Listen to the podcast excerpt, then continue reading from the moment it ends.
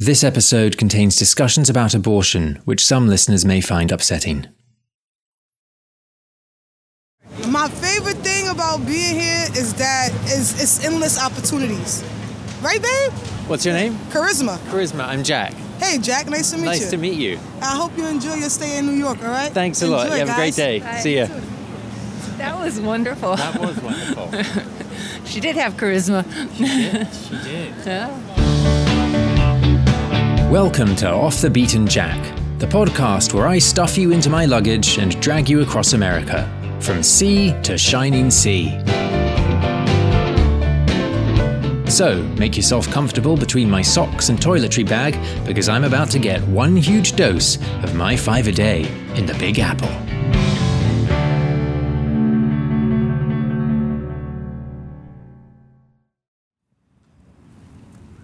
When I was 10, I got a karaoke machine for my birthday. And there are only three songs I can ever remember singing on it. The first one was I'm Too Sexy by Right Said Fred. Yeah. Picture that for a second. The second one was Money, Money, Money by ABBA. Because what 10 year old boy doesn't sing about going to Monaco to find himself a wealthy man? And the third song, the reason I'm telling you this story, was New York, New York by Frank Sinatra. And whenever I sang it, I had in my head this image of what New York would be this place of possibility and expectation hanging in the air, where you could pursue a dream and make it true. I can feel it. I can feel what he was singing about.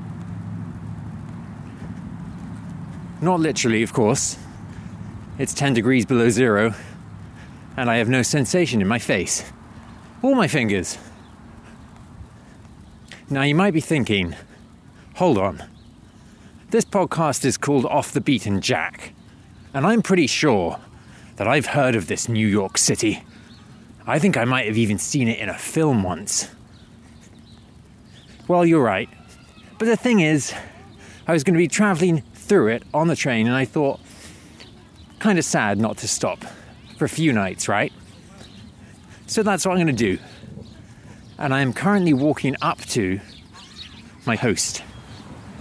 Now, I don't know much about her or her place, and what I do know is not that inspiring, I've got to say. I'm reading from her profile now. My place should be low on your list of options. The bathtub is in the kitchen. There is no shower. The apartment is very old and crumbly. I am a terrible but friendly housekeeper. The bathroom is a commode only, just a toilet, three walls, and a door.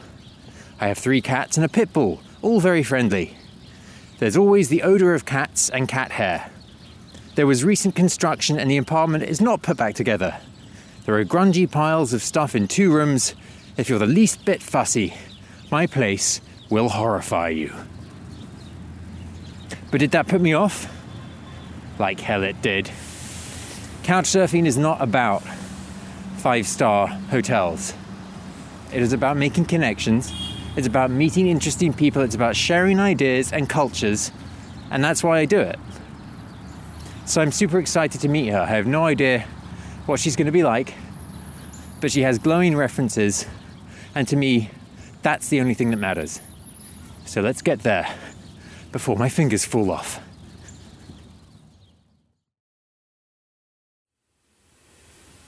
So I'm at the place. I just met my host. We went out for lunch and had a really long, interesting conversation.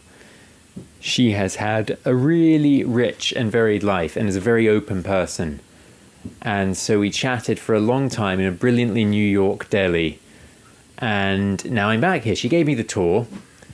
And she doesn't actually live here, which I didn't realize. She lets surfers stay here, have the place to themselves, which is incredibly generous of her. And I thought I would give you a little tour and try and paint a picture for you with my words. Since I am supposed to be a writer, that is what I'm doing with this big adventure to LA.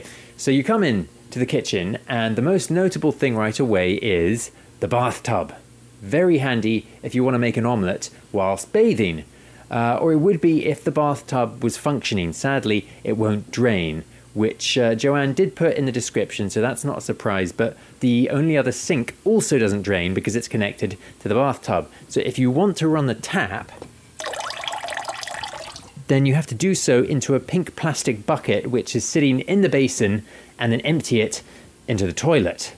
But if you want to do that, first you've got to get rid of the cat which is sitting on the toilet. And the cat really doesn't like to get off the toilet. And if you're thinking, Jack, I think you might have misspoken there. I think it sounded like you said the cat doesn't like to get off the toilet. Well, I'll direct you to the website where I'll put a picture and you can see the cat really doesn't like to get off the toilet. It spends most of its time in there.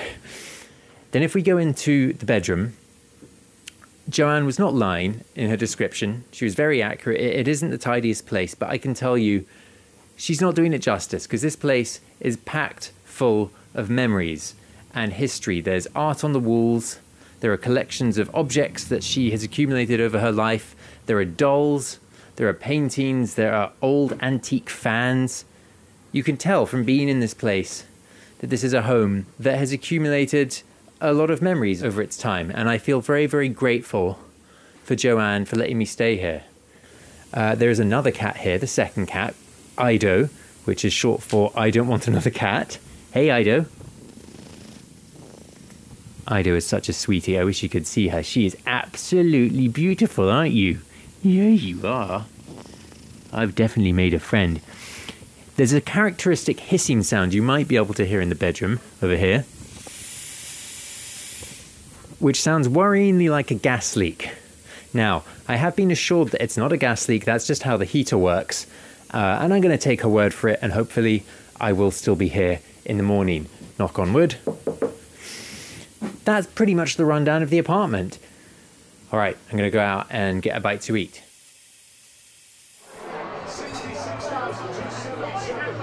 I went for a burger and a whiskey at a sports bar nearby and enjoyed soaking up the atmosphere and making small talk with the bartender. As I filled my belly with meat, fries, and bourbon, it felt New York was off to a good start. But little did I know what the city had in store for me that night. It's 12 minutes past four in the morning, and I'm lying in my futon bed in head to toe thermals, a jumper, sheepskin jacket and gloves, and heat tech hat and socks. On the plus side, the mysterious hissing appears to have stopped, but with it, so has the heating. And it's 10 degrees below zero.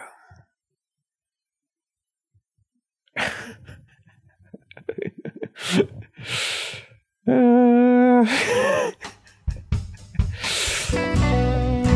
After a few hours of shivering in bed, I decided to head out in search of warmth.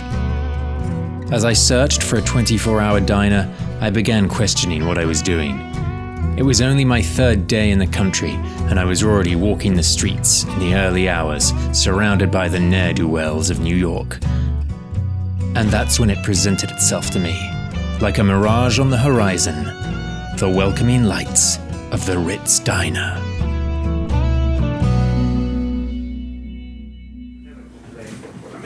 I'm sitting in a diner about 10 blocks from where I'm staying. It's six minutes past five in the morning.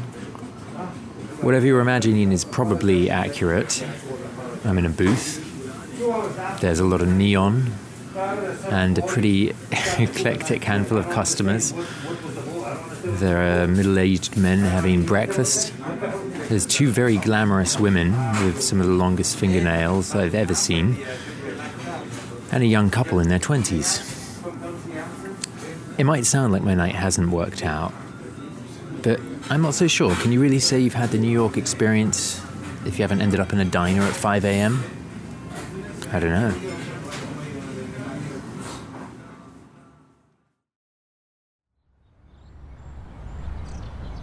As the sun rose into a clear blue sky, I dosed myself up with coffee and went for a walk in Central Park. And the next day, I was ready to meet my host Joann for our interview. We often ended up meandering away on side tangents, so I've cut it down to the most interesting bits. We started at the apartment on the Upper East Side and began making our way south towards the United Nations. So we're walking down First Avenue, 15 blocks from where you have lived for what since was it 76? Uh, the neighborhood since 76, but that particular apartment since 78. 78. Okay. And what do you miss about the New York of 1978 when you first moved there? I miss the grittiness. it was even that neighborhood was a little gritty. The 73rd Street neighborhood uh, was full of Czechoslovakians. There were groups of men in long black coats and top hats that would gather each evening to shoot the breeze. And uh, it's not like that anymore. It's just very polished and uh, you can't afford to have a funny little funky shop anymore. We were talking about homeless people, and I met a friend, um, Joey, who had a little antique store in a little basement. And there was a homeless man that he would give the key so he could go in and sleep in his shop each night. And Wow.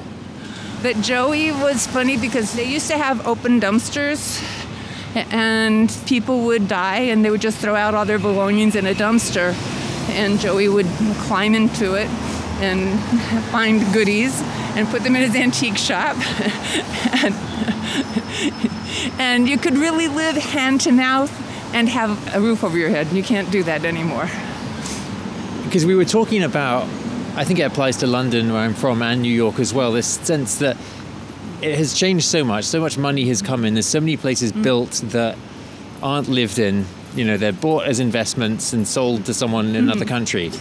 And I sort of just wonder, what do you think the future of New York is? Sadly, my um, son-in-law, not sadly that my son-in-law works for a developer, but what he said is sad. And he said that by 2070, you won't be able to see the sky, that it will be all high rises. I hope he's wrong. But they're already talking about extending lower Manhattan Wait, they extend it to where? Out into the bay. or I don't know what that body of water is. Oh, is. wow, okay. so, so literally build new. Yeah, maybe like Venice. Venice is, I think, built on water. Yeah, and now it's sinking.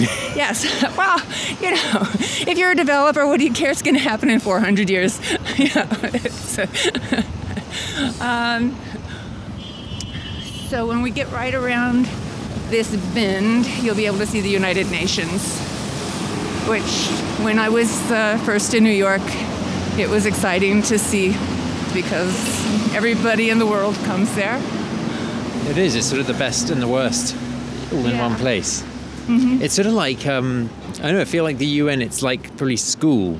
There's all of these little Mm-hmm. cliques and people ganging up on each other. Oh, yeah. I never thought of it that way, but that's so true. It's like the kind of high level of the cafeteria. Yes, who's going to talk to who? who's going to sit next to each other? I'll make a deal with you. I don't want to make a deal with you though. So you've lived in New York for 40 something years. Have you traveled much within the US, the places I'm going to be going? I took a train trip, the, probably the same train you're taking across the, you know, Montana and Wyoming. Yeah, it's exactly the same, yeah. Yeah, and uh, loved it. I went when Carly was six, and um, I don't know. I was listening. This is a little bit off topic, but I was listening to uh, people. It was a historian and Joe Scarborough, a local newsman, and they were talking about their tribe and what their tribe thought growing up. One was Episcopal and one was Baptist, and I thought that's so interesting. I never referred to my group, my my family, as a tribe. I mean, this isn't necessarily something that you would want in your podcast, but I was thinking about it because it seems like the current Supreme Court is going to get rid of Roe v. Wade. And I told you that I had had an abortion. And I didn't mention that it was illegal, that uh, Roe v. Wade had not come about yet. And I had to fly to New Mexico City, and it was illegal there too. And we had to have passwords. I went with my mother. And we had a choice of two hotels that we could go to. One was called El Presidente, and the other one was, I think, Americana, something like that. And we had a taxi driver who picked us up at the airport, and he was taking us to every hotel but those. This one, it's like every hotel where he probably had an inn. And we're like, no, this one or this one. And, and then we had a code name that we had to call, and then we had to describe what we were wearing. And um, people in a little Volkswagen picked us up and drove us far, far away from Mexico City. And we went in, and I had to pay cash, so my mother gave me the cash, and I went down into the basement. And I won't go into any more details, that's probably enough. but it was very scary, and then they told us to, uh, you know, go back to our hotel. They drove us back to our hotel and said to go eat immediately. And uh, the place that we decided to go eat was right next to the hotel. And we sat down, and not too long after we sat down, Zsa Zsa Gabor came in and sat at the table next to us. and it's only funny because my mother was mortified that Zsa Zsa would know and care. and I was mortified because just the whole thing was awful. I mean, it must have been terrifying. 19, you're going down into a different country. It, it was terrifying. And uh, luckily, all was well. But I'm just so against getting rid of Roe because uh, young girls are involved and even older women are involved. And the choice should be for everyone to make the choice that they want. You know, I worked as a school nurse, and there were like 13 year old girls who got pregnant. And it has to be an option. You can't force something on, I mean, I guess you can because it's happening, but it's just so un, uh, unfair. What is the next step with that ruling? When you say it might go away, I, I know I don't know enough about how American law is made or, or changed. There's a Mississippi case. Well, first of all, there was um, the state of Texas decided that anyone could sue a doctor who performed an abortion or anyone who participated in the abortion, even if all they did was drive the woman to the clinic. So, right now, there's no abortions being done in Texas, and women are going to other states. And there's another case in Mississippi that's coming to the Supreme Court. And uh, if that one goes through, then Roe v. Wade will be abolished, and each state will still be able to make their own decision. But there's already, I think, 25 states that are ready to ban it. Oh, I wonder what. Oh, that's a, probably a peaceful demonstration for Martin Luther King. Joann goes off on a tangent here, but what she said stuck with me, not least because a few days after she went through this horrifying ordeal, America succeeded in putting a man on the moon. Up in space, an exciting new future was being forged, but back on Earth, thousands of women were being forced into dangerous, emotionally scarring positions. And for decades to follow, whenever America celebrated the moon landing as a triumph of what was possible, Joann had to relive the fear she experienced that day. This has kind of, like all of New York had this kind of rawness. See how it's not really built up? Yeah. By this point, we'd walked 60 blocks or so down to the East Village. Oh, there used to be $1 movie houses. I remember taking Carly in when she was just a few months old, and I hid her under my coat because no babies allowed. and I went to see Indiana Jones in the Temple of Doom, and she woke up, and just the look on her face was priceless because she went in asleep, and all of a sudden there's like that big stone rolling down. My poor baby. this, oh, look at that. That is quite the collection. We're looking at a window display with hundreds of naked baby dolls. Punks 100 against 100, I guess that's percent against government. Your cock will never be a fight. Uh, I don't even know what that means.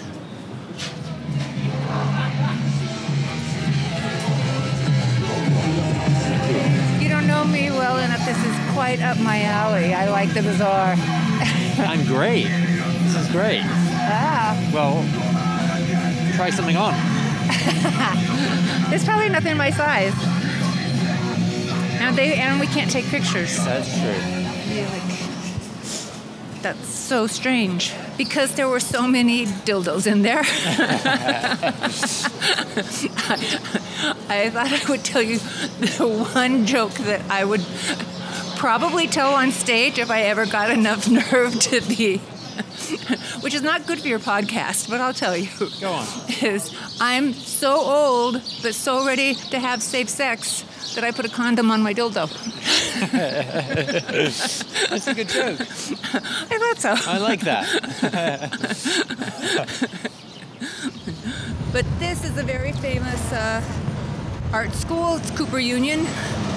And at one time, uh, if they accepted your portfolio and they accepted you, it was tuition free. And if I had only known, I might have taken some drawing classes and actually gone to art school. Yesterday, mm-hmm. you were telling me that you were aspiring artist, and I was saying I think you're absolutely an artist because you showed me the mm-hmm. postcards that you do, and mm-hmm. you're incredibly talented. You showed me dozens, if not hundreds, of them, and you have so much talent. And I was wondering whether you'd consider mm-hmm. doing like a portrait of us. Maybe if we took a oh. picture Oh. or something, and you could work off it. Oh, that would be fun. I actually thought that we need a picture of us. Let's do a selfie right now. And we're not going to be one of those people with selfie sticks. FYI. Can't stand those people. Oh. How's that? Is that going to work? That's pretty good. Oh, you got to. So, what is the appeal of couch surfing for you? Oh, lovely because there's no sterility of the hotel. There's you get to see someone's home, you get to see someone, uh, you get to have a meal, and you get to stay friends forever.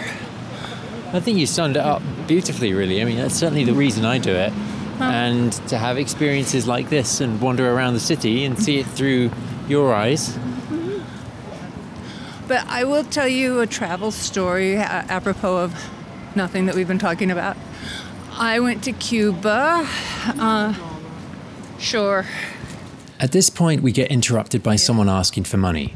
Joann takes a little while to get back to the meat of the story, so I'll summarize the setup. While she's in Cuba, she meets a woman working at a restaurant called Gisela. Gisela's father has lived in the US for many years, but she lost touch with him after he moved into a nursing home. I'll let Joann explain the rest because it's one hell of a story. So it got emotional because the way she was telling me was so sad. And I told her that I would try to find him if I could. And then when I got home, I was like, that was a crazy thing. I cannot, Yeah. there's no way I can find him. No way at all. So I um, decided, I did have his address. So I decided to write a postcard. So I sent a postcard and it said, Does anybody know what's happened to Luis Balmazada? His daughter's looking for him. This is my number.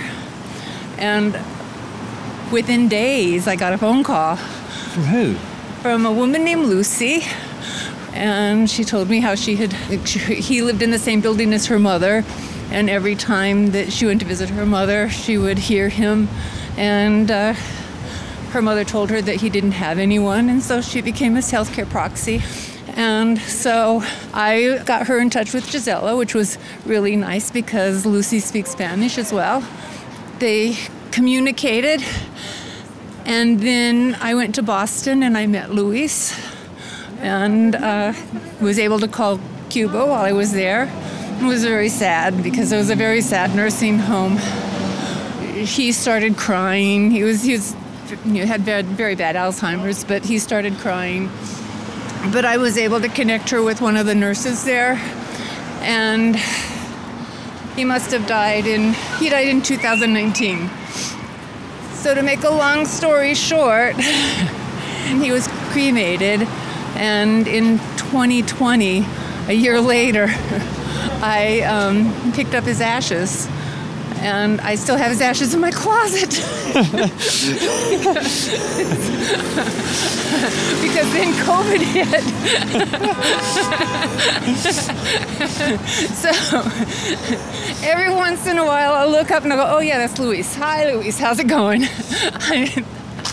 What an extraordinary story. I mean, I know it's very sad that he had Alzheimer's by the time she was finally able to speak to him, but I mean, you must have given her mm-hmm. extraordinary closure by mm-hmm. connecting the two of them.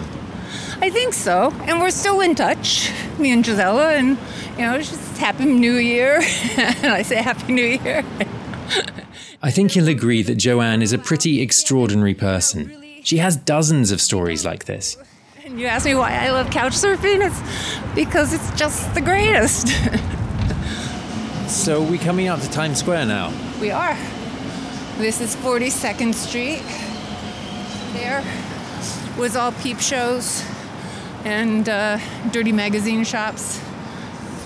Is that the old New York that you miss? That's yes, it is. Where I was terrified to walk down the street, it is. It's funny how we romanticize those things that maybe at the time we didn't even really care for. That's true. One time I went to see um, Stevie Wonder at uh, Madison Square Garden, and you could just feel the good vibes with all of the people. And you know, I was, you were all singing "My Cherie Amour," la da da da da da, and all of a sudden, I noticed that I was walking by myself, and all the other people were gone, and I'm on 42nd Street, and I was like, "Oh, I'm going to die." but um, nobody bothered.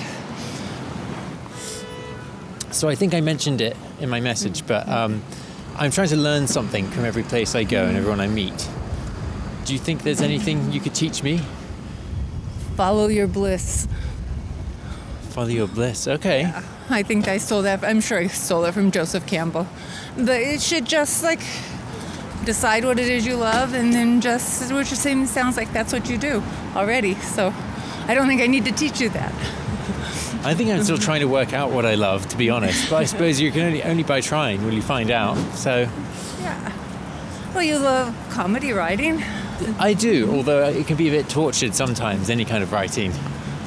But I think, I don't know, I think you probably understand as someone that creates art that it comes with a healthy dose of self doubt sometimes. I think you're going to do fine. I find you very charming and thoughtful, and that's pretty much all you need. The one thing that I'm a little nervous of, because I'm going to end up in, in LA, which is where you're from, uh-huh. and I am very aware that that's a city where you kind of need to be talking yourself up quite a lot. There's a lot of schmoozing and a lot of selling yourself. And I think maybe it's a British thing, or maybe it's just me that we tend to self deprecate quite a lot. And I ah. wonder if that's not going to serve me very well, whether I have to learn to be a bit more American in the way that I say, hey, yeah, this is me and I'm great. Because I think that's a cliche we have is that Americans are much more good at selling themselves. I don't think you need to. I think if you just yourself. Because if that's not your style, just go with your style because that's authentic. People, I think people like authenticity better than than a fake facade. All right. I do. It's a microphone. Oh, are you a news reporter? No, no, I'm Oh, no. Sorry. Yeah. It's uh, As we continued walking, we passed a liquor store and the conversation turned to drinking. having a nice meal and a glass of wine. But I do quite like when I visit a place, especially if you can find a local place where people. We should have a drink before I go um, home at Finnegan's. Oh, great! Let's do that. Yeah, Yeah. okay. Is that around the corner? It's right across the street. I'm all right, thank you. Oh, okay.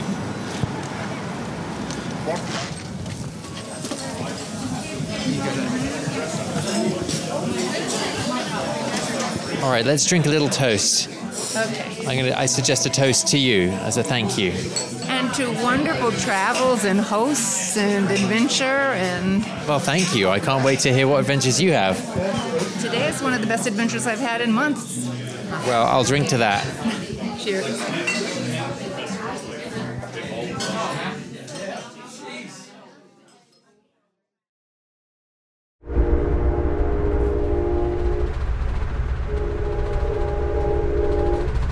As I sat on the train leaving New York, I reflected on the emotionally turbulent few days I'd spent in the city.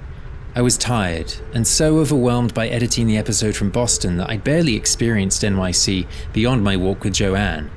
But more than anything, I kept coming back to what she'd said about our tribes. It was easy of me to talk wistfully about traveling the country and the charm of Middle America, but I couldn't help wondering what Joann thought of my trip.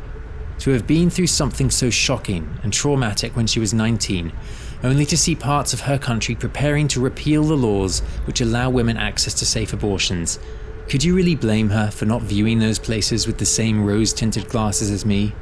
For staying with her tribe? I didn't ask her any of this. It's my interpretation, but it weighed on my mind as New York's high rises gave way to the low lying industrial buildings of New Jersey and the train slipped into Pennsylvania's snowy countryside.